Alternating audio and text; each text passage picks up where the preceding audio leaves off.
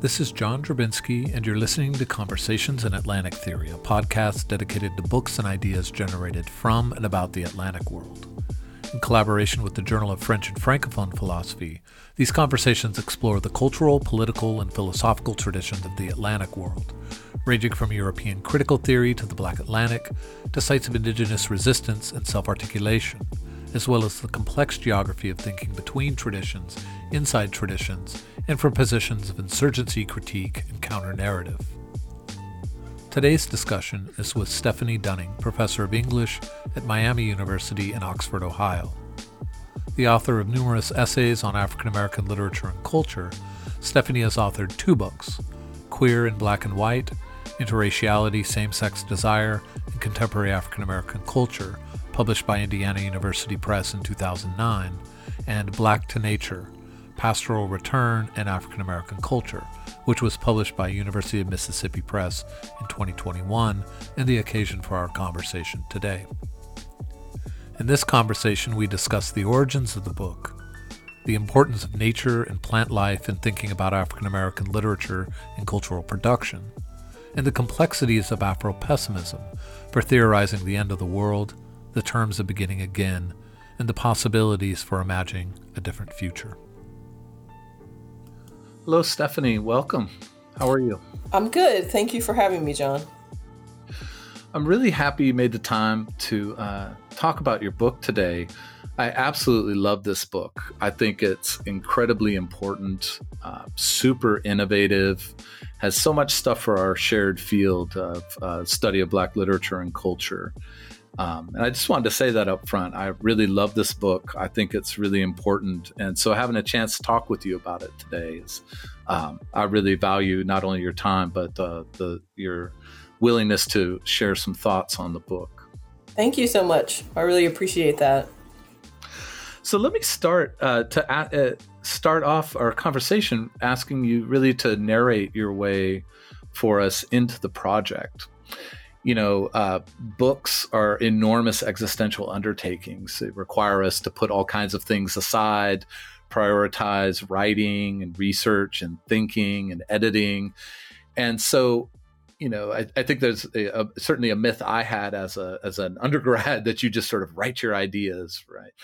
But it's an entire existential investment and so the thing that I know about myself and about all of us as writers is that there's something about a project we undertake that sustains us, right? And motivates us to make that priority and make those kinds of changes eh, in our lives to write these books.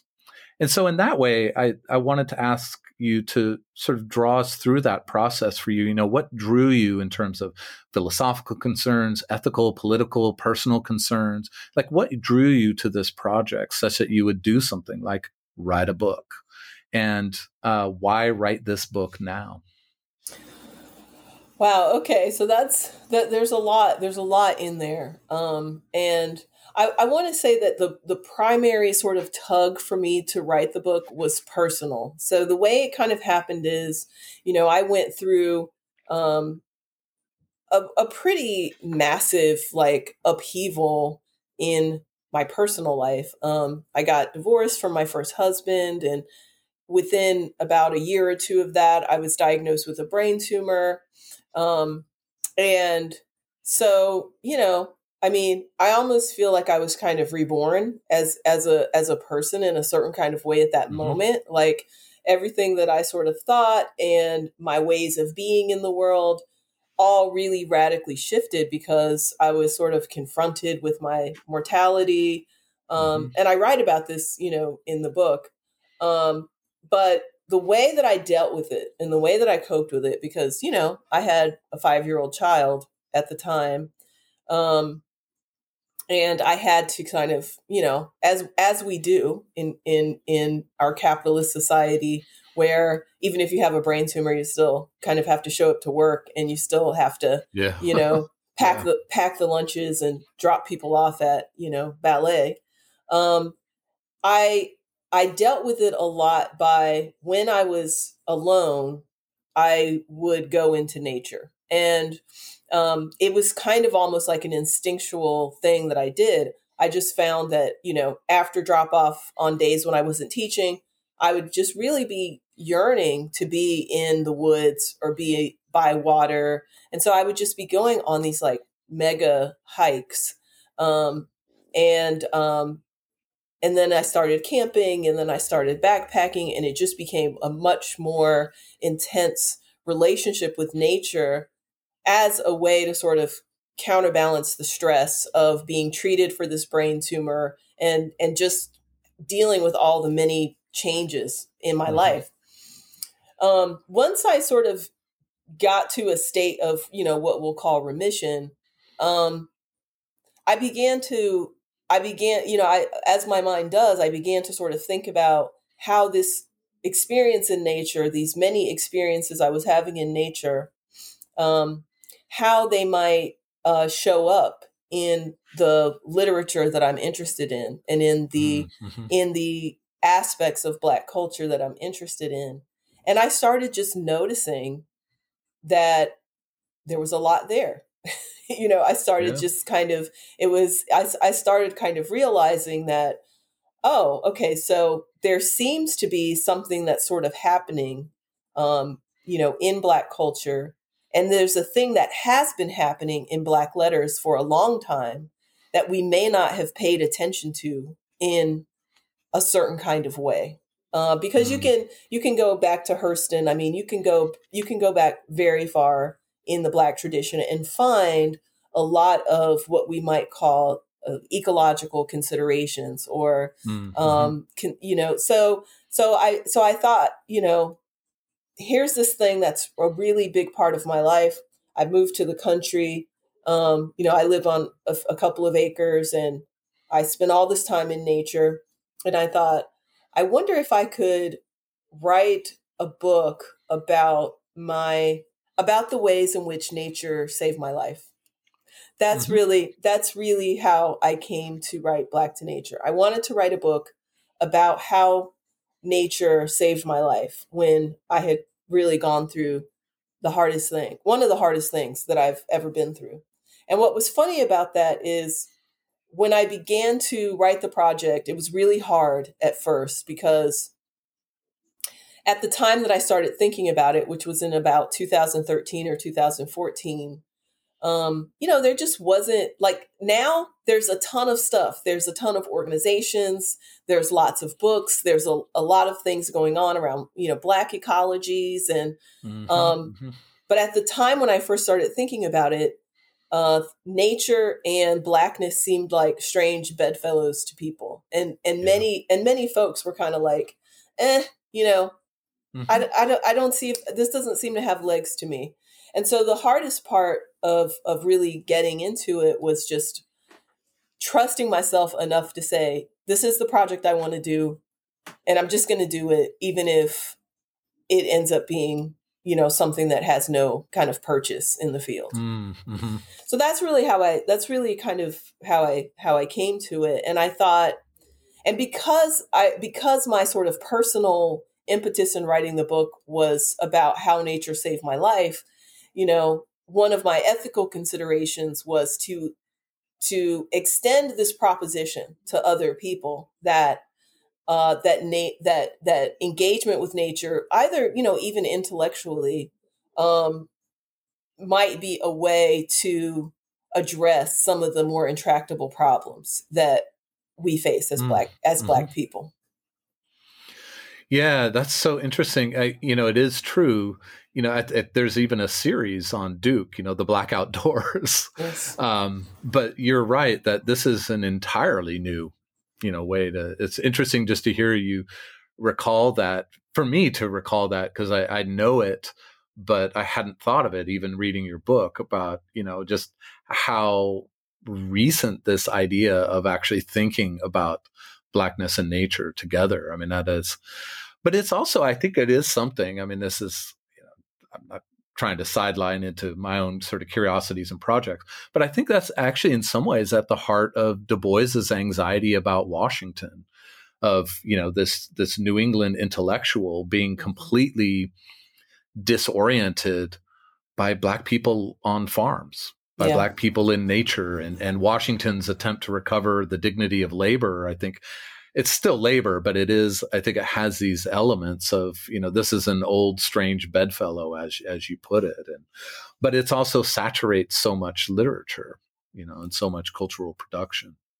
Yeah. I mean, I think that, you know, of course, now I see, um, considerations about nature or appreciation of natural things everywhere in the tradition now you mm-hmm. know um, i mean there's so many more things i could have included in the book that i didn't um, and so um, so yeah i mean I, I think there's a stereotypical assumption that black people don't care about nature and that is just not upheld in the tradition at all yeah yeah. It's just that people haven't sort of framed it and articulated articulated it as, you know, and I'll put this, I'll use this term in, quote, in quotes, as an eco critical project.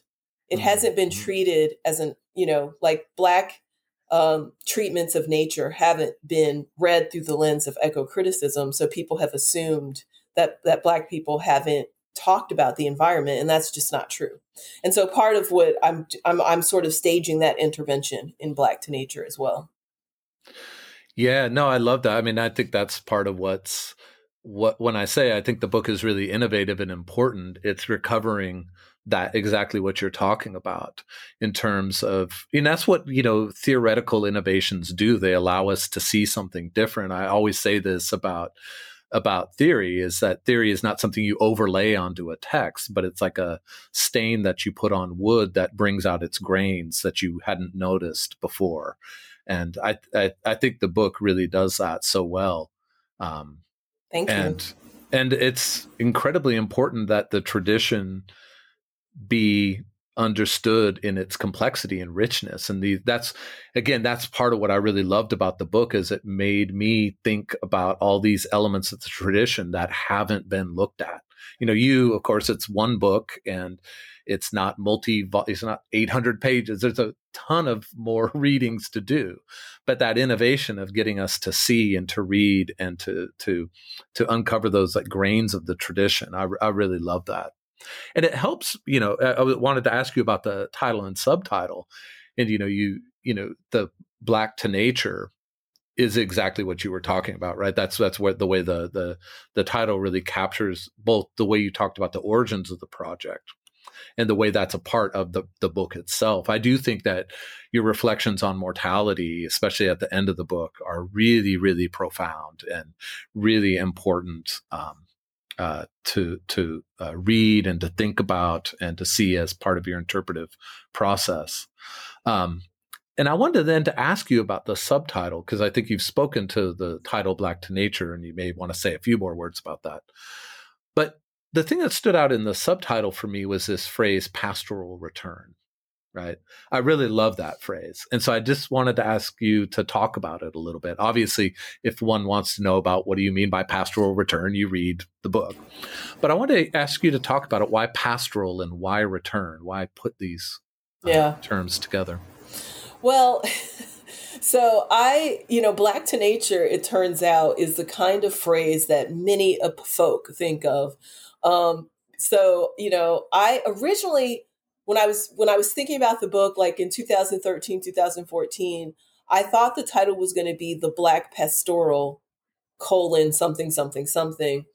Um, but then I decided to make it Black to Nature, and then a good friend of mine, um, who um, is is a brilliant has just a brilliant mind, said because um, I was talking to her about my work, she said, um, she's a lawyer. So she said, what you need to do is you need to go on Instagram and you need to get Black to Nature's the Instagram handle. You need to make you need to make a Facebook thing. This is Black to Nature um, before it gets taken, and then you have to spend a bunch of money to buy it from someone or something like that.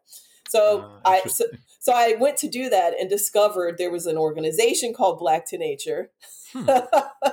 and uh, and that there was a Facebook page called Black to Nature, and I was like, oh, geez, but there were no books called Black to Nature. Um, so Black to Nature, it turns out, is kind of the sort of phrase that many many you know will occur to many people, like Black to mm. the hmm. future. You know, it's one of those things. Any phrase that has the word back in it can be turned to black, and and yeah. it would be really great. So but it was catchy. Black to Nature is pretty pretty catchy. Um, as for the subtitle, um, I had I had thought about changing it. So I thought about making it Black to Nature, um, abolition, something, and interbeing. But the press was like, no, we we like we like pastoral return in African American culture. Um, so the, as far as the phrase pastoral return is is is concerned, you know, what I really mean by that is so you know, as as you as you kind of alluded to, this could have been like a four volume book. I mean, I could have done I could do a whole historical treatment, you know, going back to you know um, Harriet Tubman. I mean, you know, I could I could go back to slave narratives and we could do a mm. whole mm-hmm. historiography of of black um, nature writing um, or black writing that is concerned in, in part with nature. Um, so I decided to kind of uh, narrow my focus to um, to a really contemporary moment. And and what I noticed when I looked at at this this literature is that you know relative to a, a kind of ideological trajectory that happens in in African American writing, there it, there is a way in which there seems to be um, more willingness to openly embrace the pastoral uh, background of blackness. Um, mm-hmm. So you know, so that's what's happening in Lemonade, and of course, you know, even with someone like Lil Nas X, who shoots to fame uh, with a with a song that's sampling Billy Ray Cyrus, and you know about uh, Old Town Road, and it's like if you if you look at the the music video for that, it's a lot about hor- black horsemanship, and so there's mm-hmm. this way in which um, something begins to sort of happen. I think, as I argue in the book, um, where you even have a reverse migration of people of black people sort of returning to the South, um, and so that's kind of where this concept of mm-hmm. pastoral return comes from. Yeah, no, it's uh, uh, it's it's interesting because for me, you know, when when you narrated your way into the project, it, it has a um, multiple registers, but a very visceral relationship to to to nature, right? Yeah. As this sort of reframing the entirety of your relationship to life, and then to to literary and cultural study, and then pastoral return is this sort of, um, you know, draws a sort of contemplative, thoughtful, you know, like you say, like a sort of foreground or background uh, uh, sort of place of nature. And I think I, I like that because it's like the book, um, I think, draws both of those, right? It has that sense of of the visceral and the contemplative at the same time, right? Yeah. Well, let me ask you, uh, you know, not to, you know, before we even open up the book, let me ask you about the tie or the uh, cover. I love the cover. I, I, love covers generally. I don't. I I don't know if you got to choose the cover. I still aspire to be an author who gets to choose his cover every time. Every time they give me a range of options, and I, I pick the one I like most. Um, and three out of the four times, I got the one that I like the most. Um, but your cover, and for people who listen to the podcast, they'll be able to to click on the the you know to see the cover. So it's something they can look at as they listen. Is this 2015 painting titled forbidden fruit picker by wangechi mutu? And i'm just interested to hear uh, about that choice. You know what not only sort of you know why what you like but also how you see it as relating to the project. You know I, it does strike me as like every great cover it's a cover that's in some ways half the story, if not more, of the book itself. Yeah.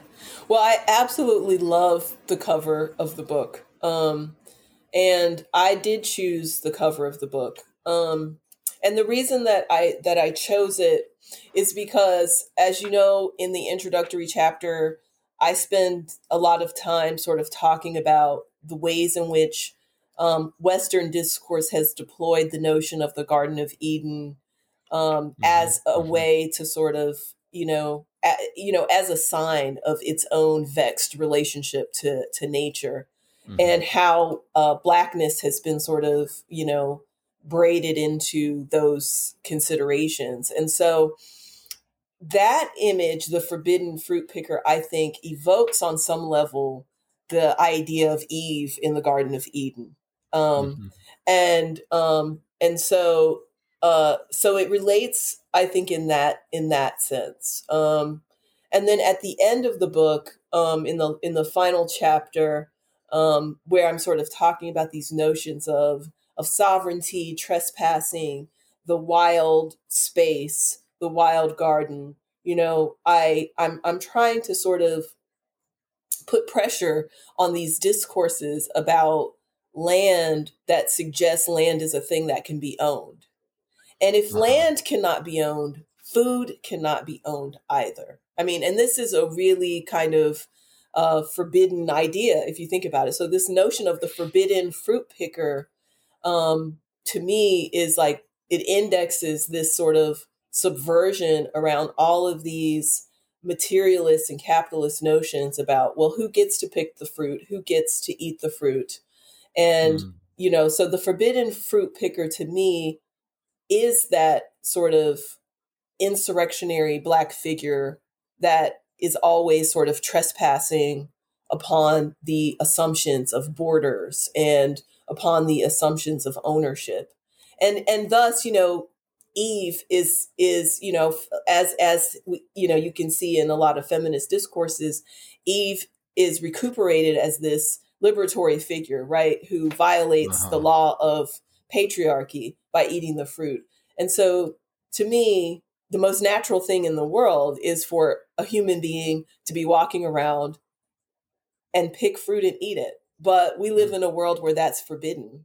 So yeah. so the so the cover and that image and especially the ways in which the image is made as this sort of composition of parts. We get you know so it so it it undermines also essentialist notions about identity and smoothness and and and oneness mm-hmm. in a way that I think is really um, fascinating. And of course, I mean, it's also beautiful. Like it's it really is. it's a it's a it really it's a it's a beautiful image to look at. Yeah. And it has the serpent in it. And so I think it really picks up so many of the resonances of things I'm doing in the text. Yeah, it is just, it's, you know, there are a handful of covers that fill me with envy, and that is one of them. It's just, it is a stunning piece. I mean, Mutu's work is is just amazing, and that's nothing unique to say. But that's a, a such a fantastic piece. I loved hearing you talk about it. It it, it definitely makes me now see it uh, shift the way I see it a little bit. You know, I, I really like that, and just the observation of you know that that picking fruit off a tree is forbidden, right? Because food is somebody's property. Yeah.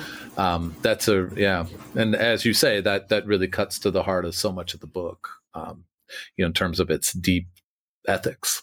Yeah. Yeah.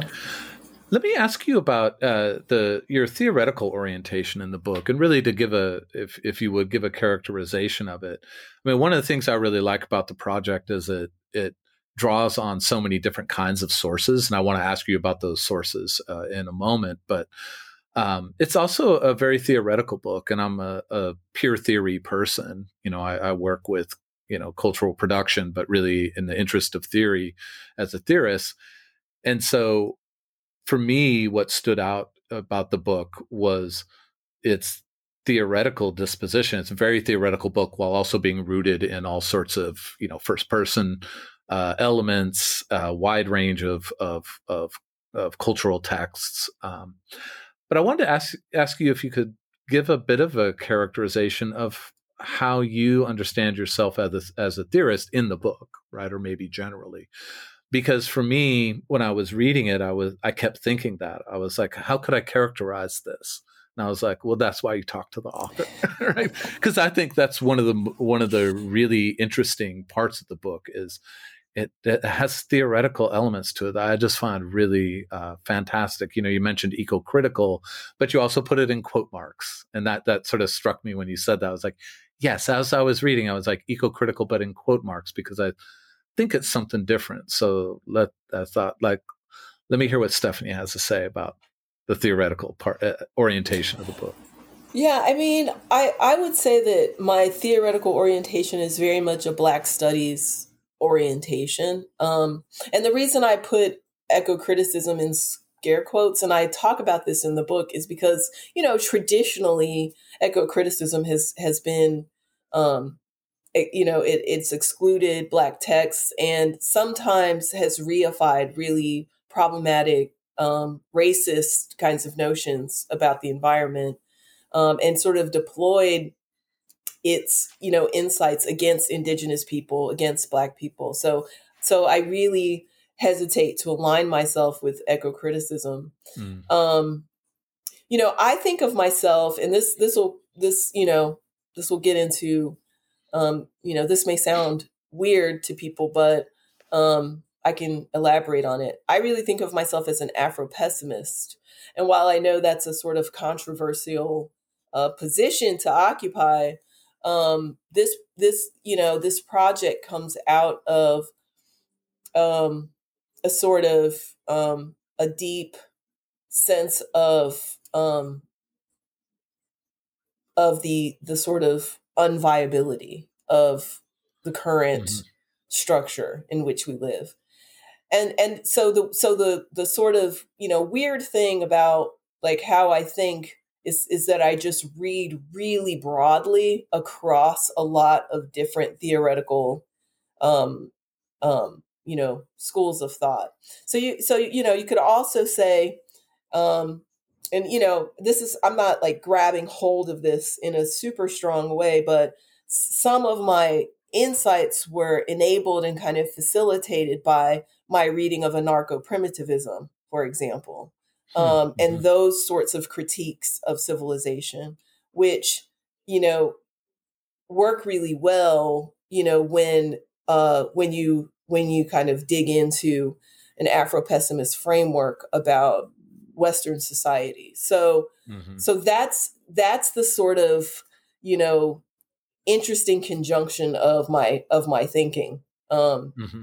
In the in the text in my sort of theoretical orientations in the text, and also I think my my you know my theoretical orientation is sort of an interdisciplinary sort of black feminist one. Mm-hmm. Um, and so um, and so so all of those things are kind of coming together in this in this i think interesting way yeah that's a that's a uh, that's a fantastic but especially anarcho primitivism I, I like you know this thinking about this this collage of of theoretical influences or dispositions however I'm never quite sure how to put it because it's I, I, never think of it a, uh, think of theory as positions. I know some people do, but you know it's dispositions and sensibilities, and um, so that's uh, I, I love that that as a as a collage and because it's a collage you know those each of those have as you say they have their own traditions right? They have mm-hmm. their own their own prerogatives that stay very fixed in some ways. That's that's what a theoretical position is. But your ability in the book i think to to reassemble those as a writer is really fantastic. And it's of course related to the material that you work from right? And that's that's again that's part of what i really love about the book is that it's very theoretical but it's not a theory that just sort of collects its objects but it's a theory that has a really interesting relationship to the text that you study. And and and so when thinking about those texts i mean there's an, another sort of follow-up in some ways it's the other side of the theory question which is a question about the your choice of text. You know, you've talked about this could have been an eight volume work and uh, you know, or more, and you, you know, could have written hundreds and hundreds of pages, which means you have to choose, right? You have to say, I want to talk about these particular texts.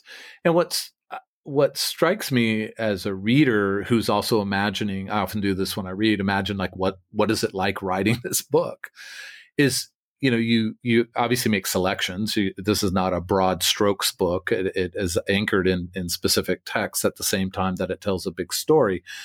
But also, those texts are eclectic, right? You know, you you have canonical African American uh, uh, uh, literary sources and theoretical resources, but also popular cultural uh, texts. And so, I wanted to ask two questions. Really, one is, you know, what guided you in making those choices? Because the, the field that you could have chosen from was massive and you, you made choices. But also because it's eclectic, because it isn't like I'm just going to talk about, you know, Hurston and, you know, you know, Cullen and Hughes, you know, you, you know, it, you draw so many different things together, both in terms of the kinds of texts they are, but also the periods they're from. What kind of challenges did that put to you as a writer to write across those different kinds of texts and different kinds of periods? So, what guided you in those choices, and what challenges were there working with such an eclectic collection?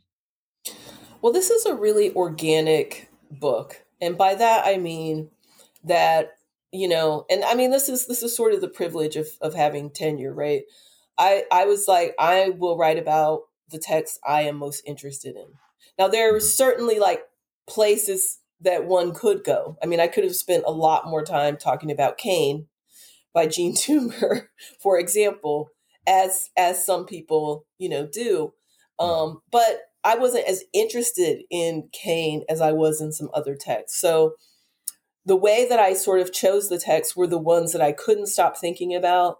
They were the ones that made me feel the most kind of inspired. They were the ones that made me feel that they had the most poignancy.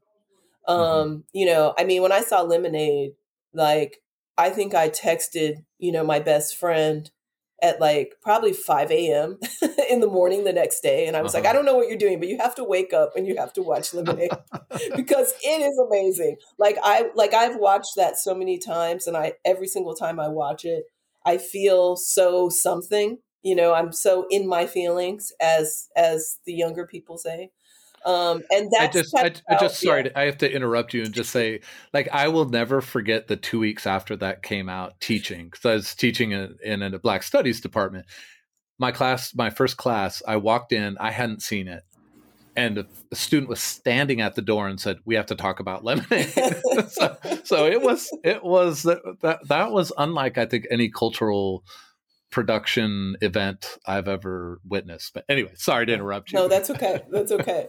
so I so I was just really guided by the things, the texts that I was captivated by and that I was interested in. Um so I didn't make in other words, I didn't make any any choices to include anything on the basis of like say canon. You know, there wasn't yeah. there wasn't a notion about canon building that I brought to this. I only brought to it uh what was in my heart and what I cared about and what I loved.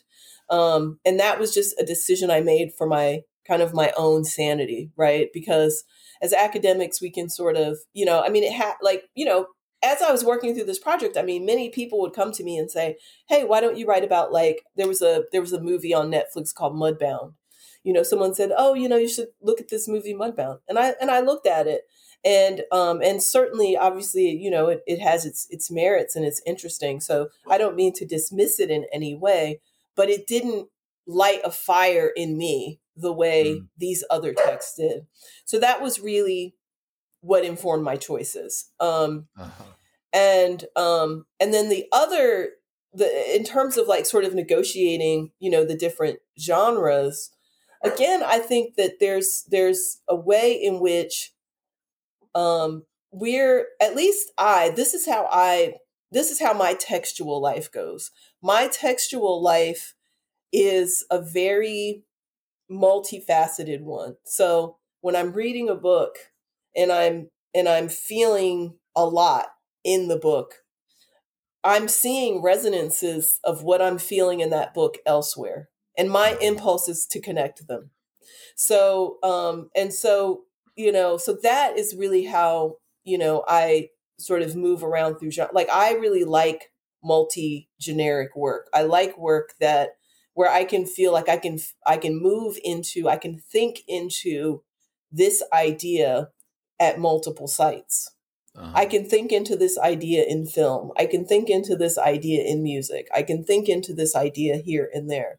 Like, so everything seems to be sort of dynamically speaking to everything else and to be able to kind of tease out those threads like that's what i really like about what i do like that's mm-hmm. that that's like to be able to find that that revelation that that line between you know beyonce's music and visual album and julie dash's daughters of the dust like to be able to find that feels like you know the most ultimate treasure hunt to me and I think, you know, and you said it, it's also the it's the liberation that comes with I, I think a combination of tenure and a black studies approach yes. right? That, that the question of canon bears very differently i think in a black studies approach because of its of its expansive sense of a text and also as you said tenure. I mean yeah. you know i wish it didn't take tenure for so many people to and a lot of people even don't after tenure but to feel that moment of of writerly liberation but um, hearing you talk about it i'm reminded of of that privileged moment as intellectuals, not just in terms of job security, which is huge, but um, in terms of our capacity to think and write.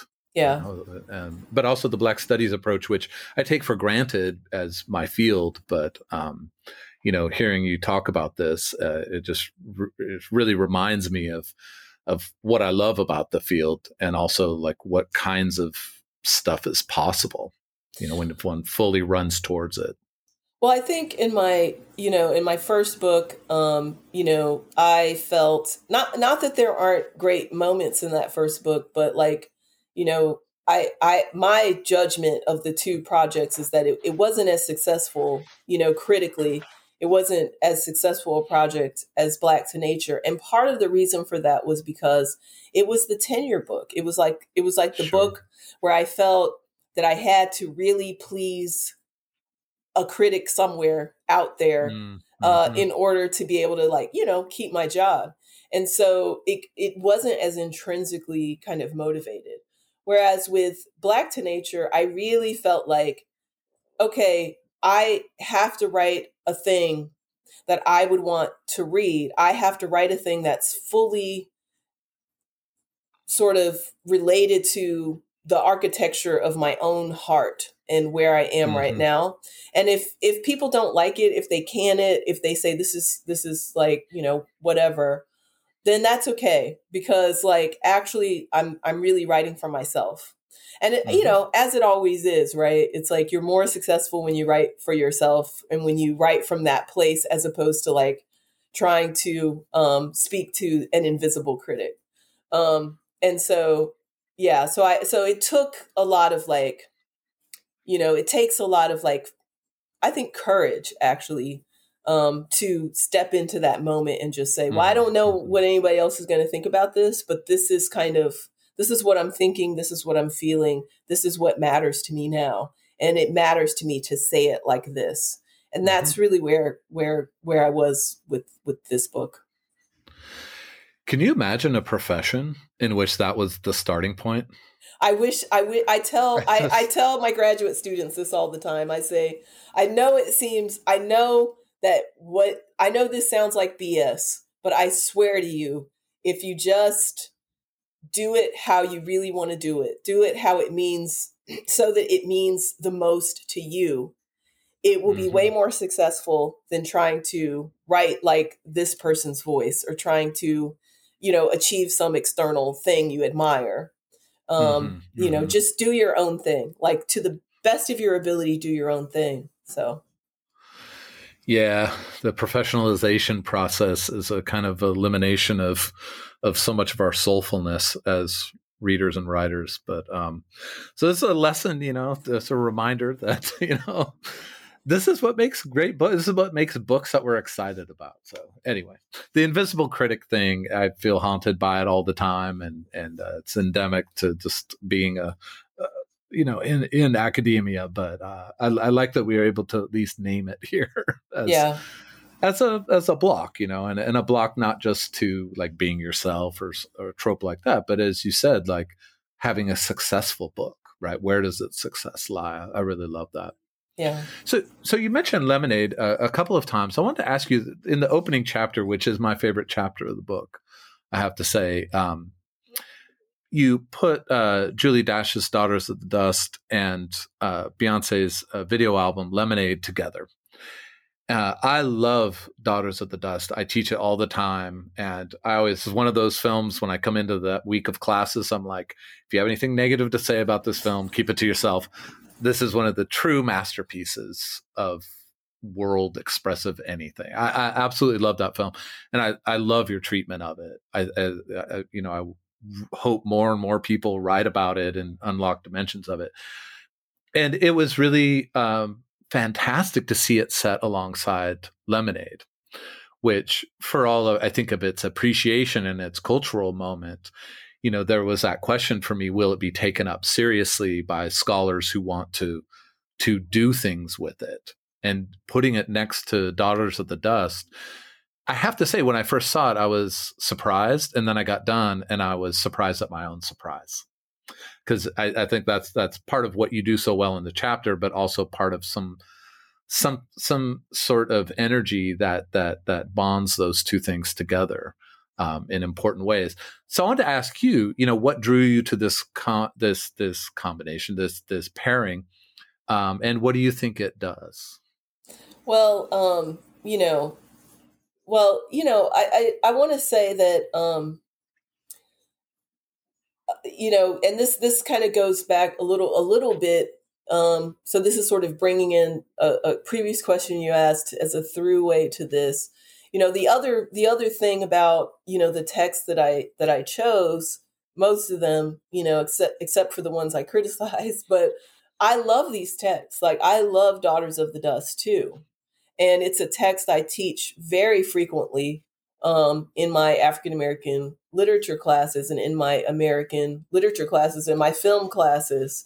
Um, and um, what I love about Daughters of the Dust is that it, it, it comes at a moment um, where, um, you know, it's it's it's almost kind of like one of the first contemporary texts to begin to question the outcomes of the Great Migration.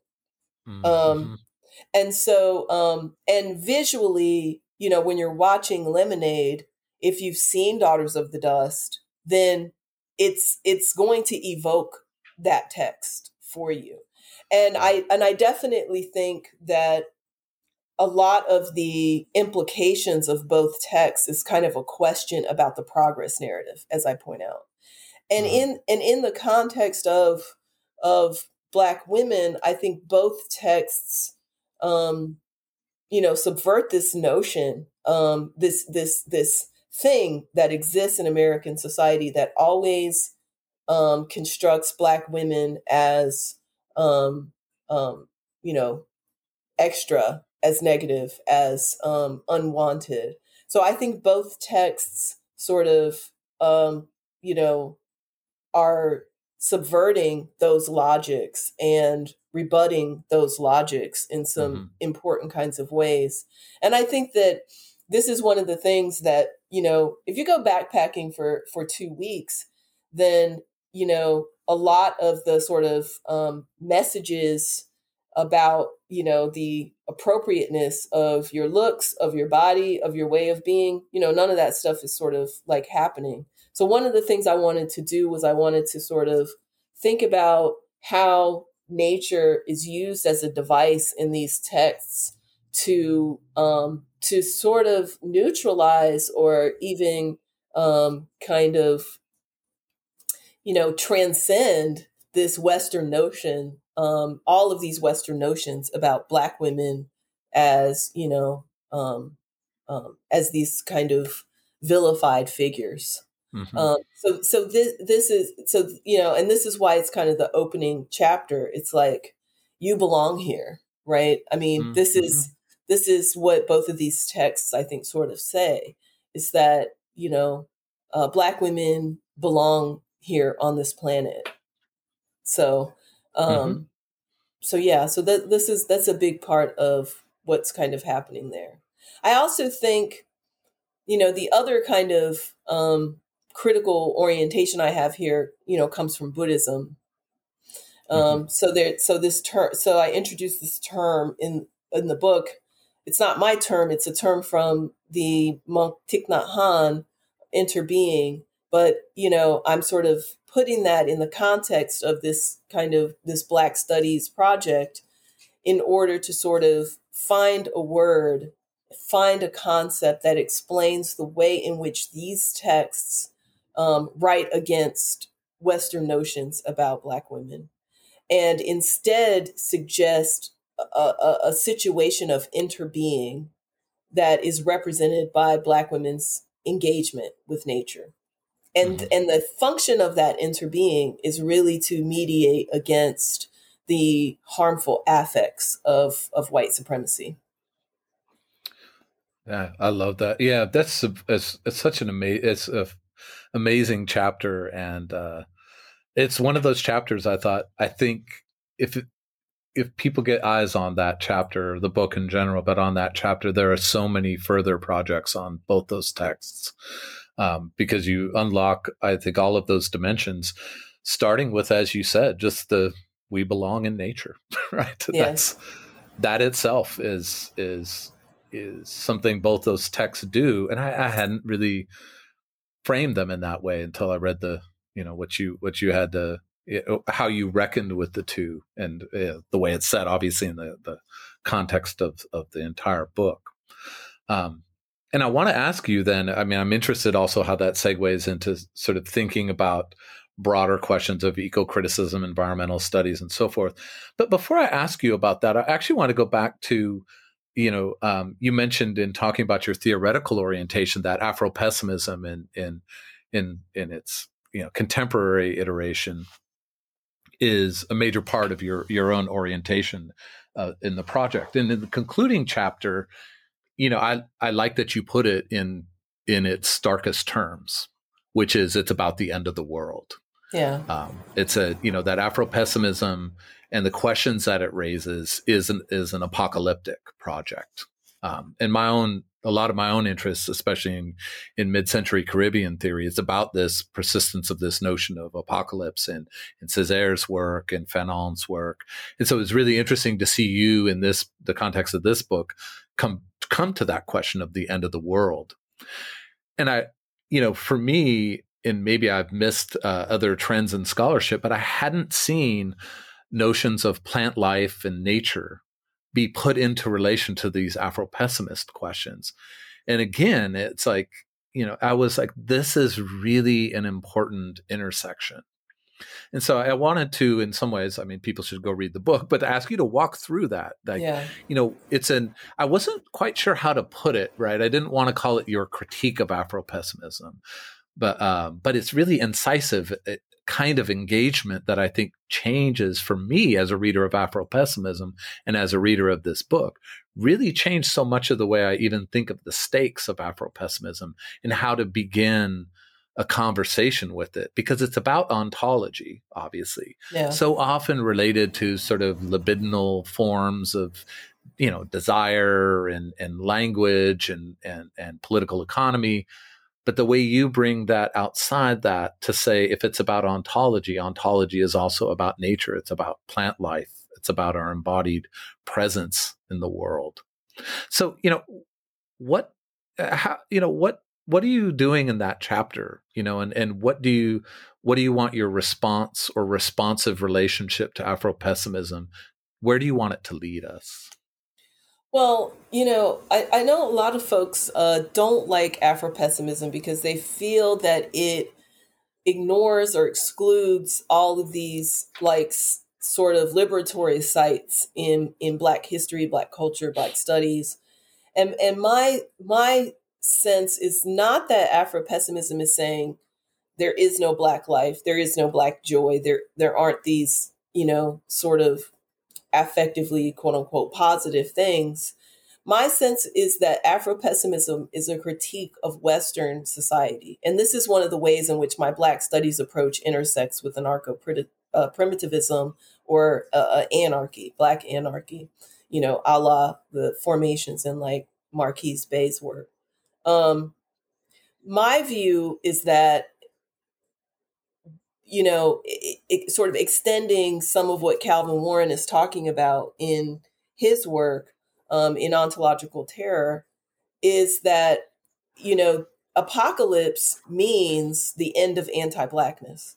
Apocalypse also means um, will probably also mean the end of environmental degradation because in the absence of ginormous governments um, that that oversee and incentivize uh, corporate power, um, you know, I mean, this just you. Everybody's going to have to keep their um, their iPhone for the next 20 years. I don't know. Like, you know, it's just, it's everything is going, you know, all material relations would shift in an apocalyptic kind of scenario. And that's, and, you know, and this is kind of what James C. Scott is saying in, um, um, in his work is that the fall of society, you know, apocalypse, you know, what we call apocalypse, um, actually, you know, is not only sort of predictable, but also might be better uh, might allow mm-hmm. for you know the undercommons to actually no longer be under um, huh. and so a big part of what i'm i'm sort of the way i deploy afro-pessimism and the way i understand afro-pessimism is that it's really not a critique of blackness it's not a comment on blackness it's a comment on uh, white supremacist discourses about blackness. It's a comment yeah. on Western society. It's not really a comment on the black undercommons or on black life itself. This is how I read um, Afro Afro pessimism, and so for me, embracing the Afro pessimist framework is necessary as a way to begin to disidentify from these systemic structures, which you know, can never actually not be anti-black.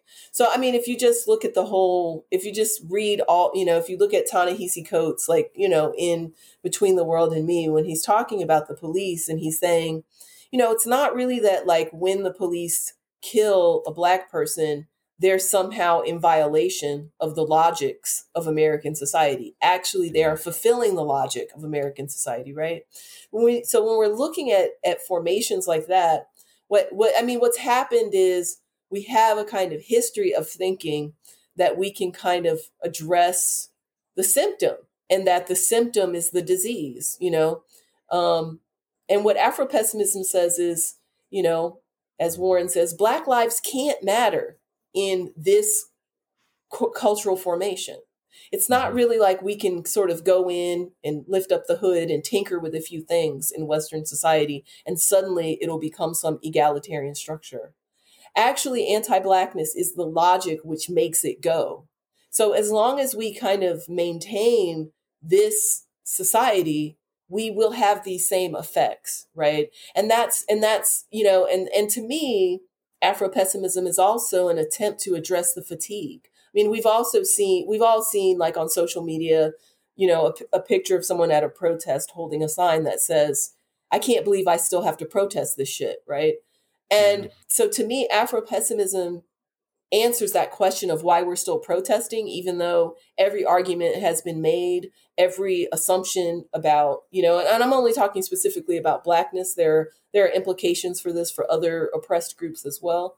But every argument, you know, every everything has been already been, you know, proven to be sort of untrue. And by that I mean, you know, during slavery times, um, the assumption was the assumption on the part of the of, of white culture was you know africans slash black people are not christians and they, they can't learn how to read and write therefore we're entitled to enslave them let's just put aside how how how messed up that logic is uh, mm-hmm. in from any perspective but of course black people convert to christianity black people write books black people become literate and then and then the argument has to shift. It has to shift again. It has to shift to other kinds of things.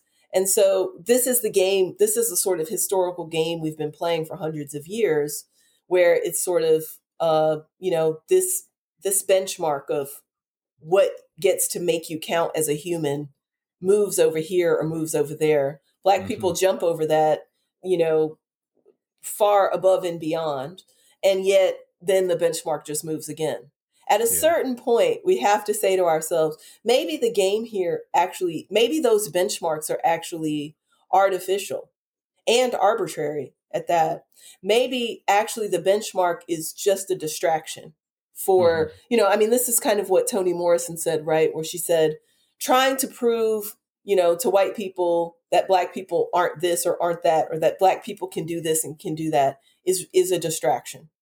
Mm-hmm. So it's like it's a distraction from the fact that the way this system is made and the way it operates with no intention of of of actually being anything different and really can't be anything different is upon anti-blackness. So what Afro-pessimism does for me is it allows me to disinvest in these structures to you know to the extent that I don't believe that there's you know someone who can become president that's going to liberate black people. Mm-hmm. That isn't to say I don't believe in harm mitigation when it comes to elections and things of that sort. But mm-hmm. no one being president is going to, you know, unturn the wheel of what America is. The only way we can really do that is to radically undo and deconstruct this system. And that to me seems to be what Afro pessimism is about. Um, and so that's kind of how I'm using it in the book. And in the plant life chapter, you know, the the I I, t- I take this position that I have that I'm reading from the Afro pessimist framework and using Calvin Warren's notions about the metaphysical human and the ways in which Western ontology can never is incapable of ever um, you know operating as a category that also means black people.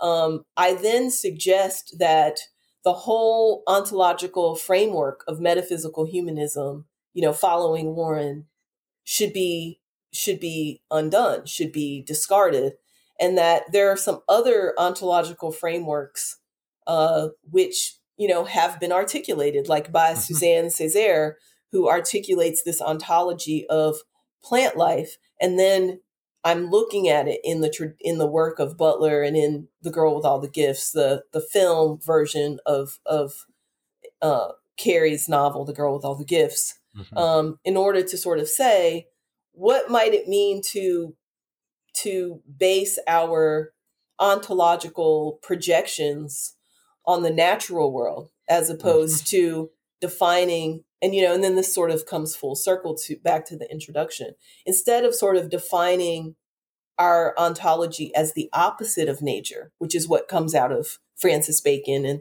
enlightenment sure. humanism yeah. in europe yeah, no, I'm glad I asked this question. That was its own chapter. I love that. that that was fantastic. And I, it, it's just also, I have to say, I just appreciate like a like a serious engagement with Afro pessimism. I really worry about, you know, trends as you say of like, well, what about this? What about that? As if Afro pessimism wasn't about the structure of our being, right? As a as an interracial space um, and instead about affects or feelings or, or, relationships, you know, certain kinds of relationships being, you know, one dimensional. And so, but also I like that it was, it, you know, that the chapter and really the book as a whole, you know, that's why I was looking for a word. It's not really a critique. It's, it's an engagement, but it's also a part of the horizon of Afro pessimism. And I do, I do think if this is going to be if if Black to Nature is going to be a book that people start reading alongside all these other Afro pessimist texts, it just you open up as you just said, right? Just even that last you know however many minutes of of talking, you just open up so many other dimensions of being that the abstract question of being, as you say, I mean, this is just enlightenment reason.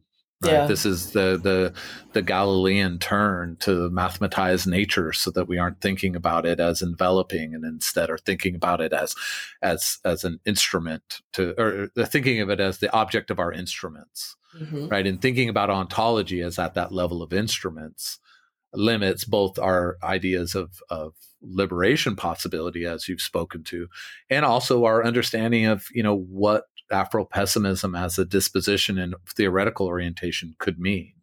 So I, I, I think that part of the book, if I could get it on the, you know, people want to talk about Afro pessimism, also read Black to Nature. It's not just, you know, you don't just have to know Lacan and Heidegger. It's also going to embed you in these other kinds of, of, of sites. But the sites you embed in terms of, of nature, in terms of plant life, just open up different possibilities for thinking apocalyptically right? That it doesn't become a kind of mystical illusion that Aimé Césaire maybe had or Frantz Fanon sort of had as a political explosive moment, but instead about about something in some ways both more explosive but also more intimate. Yeah. You know? yeah. So picking up on that that nature, you know, questions of of nature and plant life. You know, as you noted at the very beginning, narrating into the project, you know, when you started thinking about this project, sort of environmental studies, eco criticism, these sorts of approaches were, you know, limited, right? I mean, there, there just wasn't that much, you know, on that, uh, and it certainly not in Black studies or study of African American literature and culture. And it's increasingly at least rhetorically something people turn to. Whether or not people do sustained analysis, I think, is another question. But I'm wondering if just thinking about this emerging field of sort of thinking literature and and and uh, and environmental studies together, or cultural studies and ecology together, all those cognates. You know, what do you think your book does?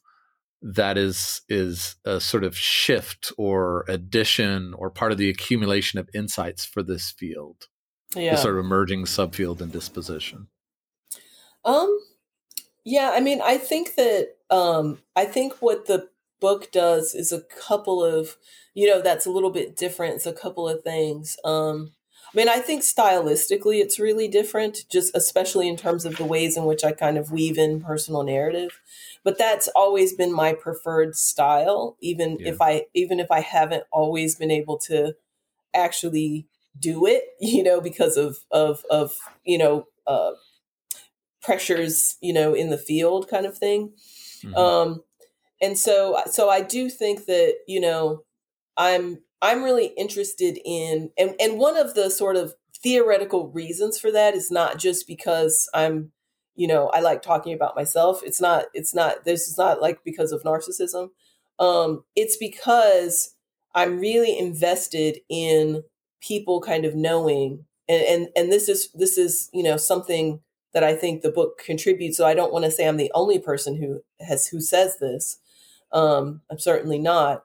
Um, but I really want us to sort of think about and reorient our our notions about nature as talking about ourselves mm-hmm. because we are nature too so um mm-hmm. so it's like uh when so but but we have this way right like there's this sort of dialectical tension that that you know english romance languages introduce into all of this sort of thinking where it's like so we have this way when we're talking about nature or we talk about anything we all whenever we we begin to talk about it we're instantly sort of objectifying it as something mm-hmm. out there that i am thinking about and so a big part of what i what i wanted to do was to collapse that gap as much as i possibly could mm-hmm. Mm-hmm. Um, in the book um, the other thing i think that my book does that might be particularly unique is it's sort of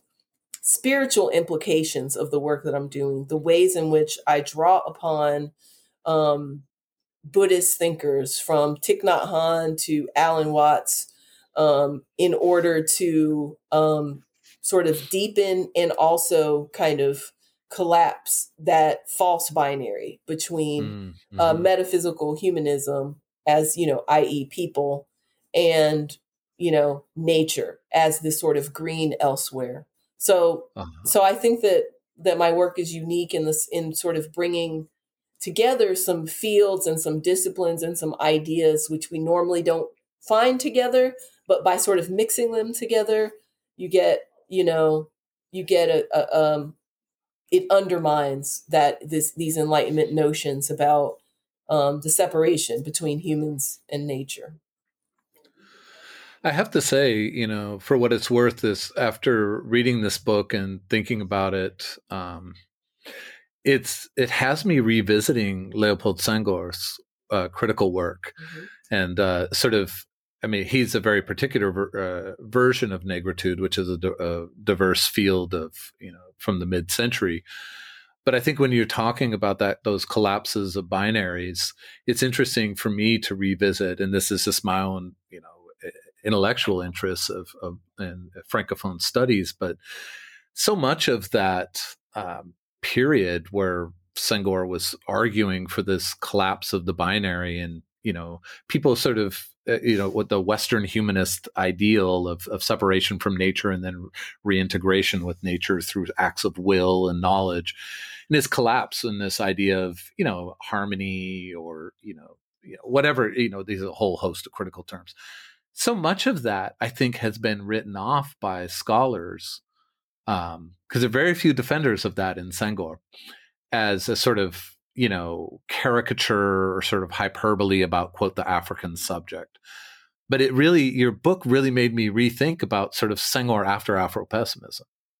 Right? In terms of mm-hmm. like, you know, what would it mean to reread him in terms of the kind of Afro pessimism that you're engaging with in this book? And so when I say, like, I think you open up a whole set of projects, not obviously for yourself, but for all of us as readers, I think there are all these mid-century resistance to to European humanism that kind of got lost and now get mm-hmm. reframed in the way you know, I think eco criticism helps get us there but it's that apocalyptic moment of colonialism and anti-colonial struggle right that feeling like the whole world might explode yeah also had this relationship to nature in in Senghor in particular, but in a lot of francophone African thinkers. So, sorry, I'm just having a little excursus here, hearing you talk about that. But you know, for me, it like reopens ways of reading the tradition where it's not, it's no longer the binary of Europe Africa. It is the binary of European humanism and and the persistence of nature.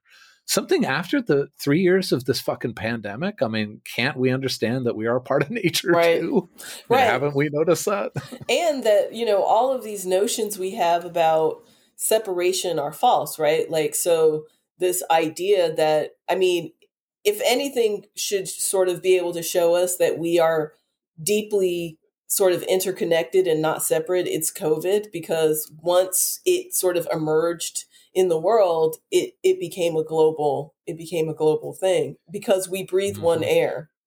Yeah. I mean, the air I'm breathing right now has passed through the lungs of countless people who aren't present here, but they're the you know the air that we breathe, we have this notion that because we can't see it, it's not there but it, but I actually really kind of perceive us all as one body connected by air.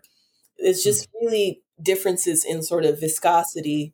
Um, it's not really a kind of separation, and so um, so this is you know these are the these are some of my sort of stakes in the work uh, that I do. So you probably have uh, even just in that uh, started to answer this know, last couple of questions I have, which is, you know, when we write books, um, we write them for ourselves and because we have something to say, but also so that people read them. That can be fraught with anxiety and anticipation and all everything in between. Um, but you know, I think probably you know very few of us think we can control readers. It seems like a terrible authoritarian impulse. But we do want people to have their sensibilities changed. I always make a distinction between uh, a takeaway and a walkaway. I don't like takeaway. A book shouldn't be this sort of object that you just come and eh, you know pick and choose like you're at the, the supermarket. I like the idea that books make us walk different, that that we move differently in the world because our sensibilities, big or small, have been shifted in some way when we read a book. And so, uh, writing, I often think like, how do I want people to walk a little bit differently? Um, your book has, as you as you've said many times, or articulated many times, extremely high stakes. And so, I was wondering how, you know, maybe as a way of of of of concluding our conversation, how would you put it? How do you want people to walk differently after this book? Have their sensibilities changed?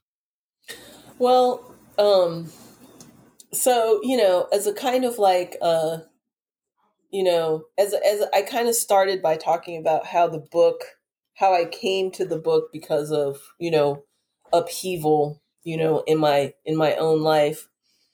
And you know i think trauma is kind of the understory of this of this work. Um and you know so you know, I'm particularly sensitive, like as a teacher, to the stress, for example, that students feel. Um, and also, you know, because so many things are going on in their lives. And, mm-hmm. you know, I've sometimes, you know, done a thing when the weather is good where I tell students, okay, I want you to go outside and just find a place that feels good to you and sit there and just and just do a free write. Mm-hmm. Um, often students will come in more stressed than when they left because um, they're afraid of bugs. There were bees, or you know, some some you know they got a little wet when they sat on the mm-hmm. grass, or you know, just something right like that.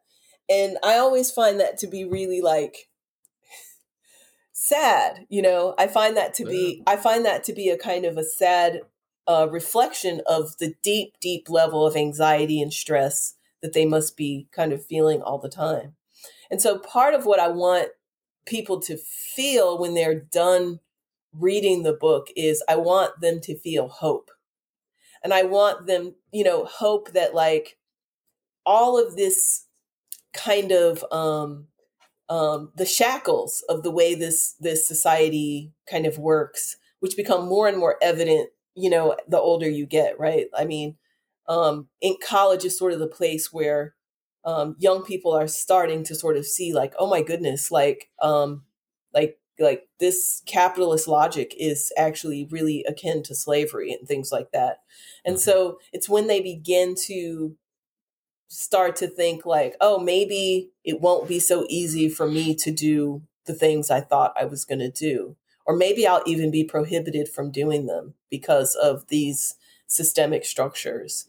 And what I want to suggest what I want people to sort of like feel is like, yeah, all this stuff is there and it's happening. Like it is, it's true. And it is like, and you can't self care your way out of police brutality, out of transphobia, out mm-hmm. of, um, you know, um, um, homophobia and racism and all of those, all of these structures which make, you know, sort of thriving difficult.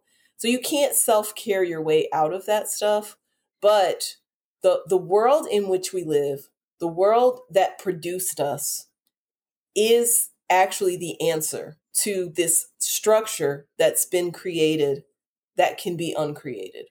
And mm. so and so that's kind of, you know, that's sort of the you know, that's kind of the implication, I think. And so I would want people to walk away from the book and sort of say, oh, okay, so I've been feeling this way and that way, like I don't belong and like I shouldn't be here and like, you know, I can never be happy, I can never relax, I'm always in danger.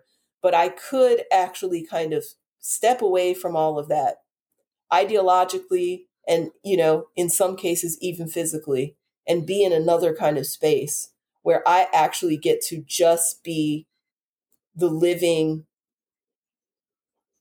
creature that I am. I would say human being because human being is overdetermined as we know. But, you know, where I can actually just be, like I could actually just be here unstressed, exactly the way I am, without constantly feeling that there's something working upon me. And what would it look like to build a world around that as opposed to building a world around all these notions of separation?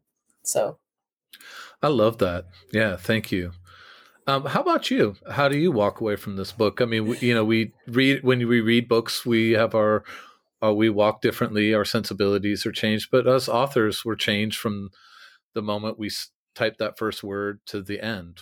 Yeah. So, how do you walk away from this book? It is an invitation if you want to talk about sort of future interests and projects, but I also hate that because I'm like, it's we all have a right to just be really happy about our books. So I don't mean it like you know what's next, but like, how do you walk away? differently from this book? Well, um, you know, I mean, I have a very um, off and on and ambivalent relationship to, um, you know, further work. Um, although I I have a lot of ideas, um, and I I never really stop thinking, and um, so writing the book um, kind of like you know, was another sort of like major transition or rebirth for me in the sense that it it taught me how to um how to focus so exclusively on what I care about and then bring that into the world. Like so um so so writing it taught me a lot about my own mm-hmm. mind and um and you know what I you know the kinds of things I want to say. It emboldened me and made me stronger, like as a thinker and as a writer.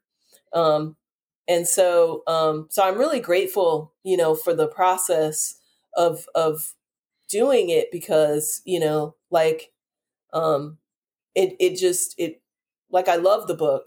I like I love the book, you know, the same way I don't know, like I would I love a beautiful dish that I made or something. Um mm-hmm. and so um and so it has it has given me a just a good feeling that I've said something in the world that was worth saying and that and that might be useful to some people and that also might articulate something people are feeling because in all of the talks I've done and, and book events I've done since it came out I've had so many people come up to me and say this is exactly how I feel. Like this is exactly what yeah. I've been thinking about. And so um so that's been really you know super awesome.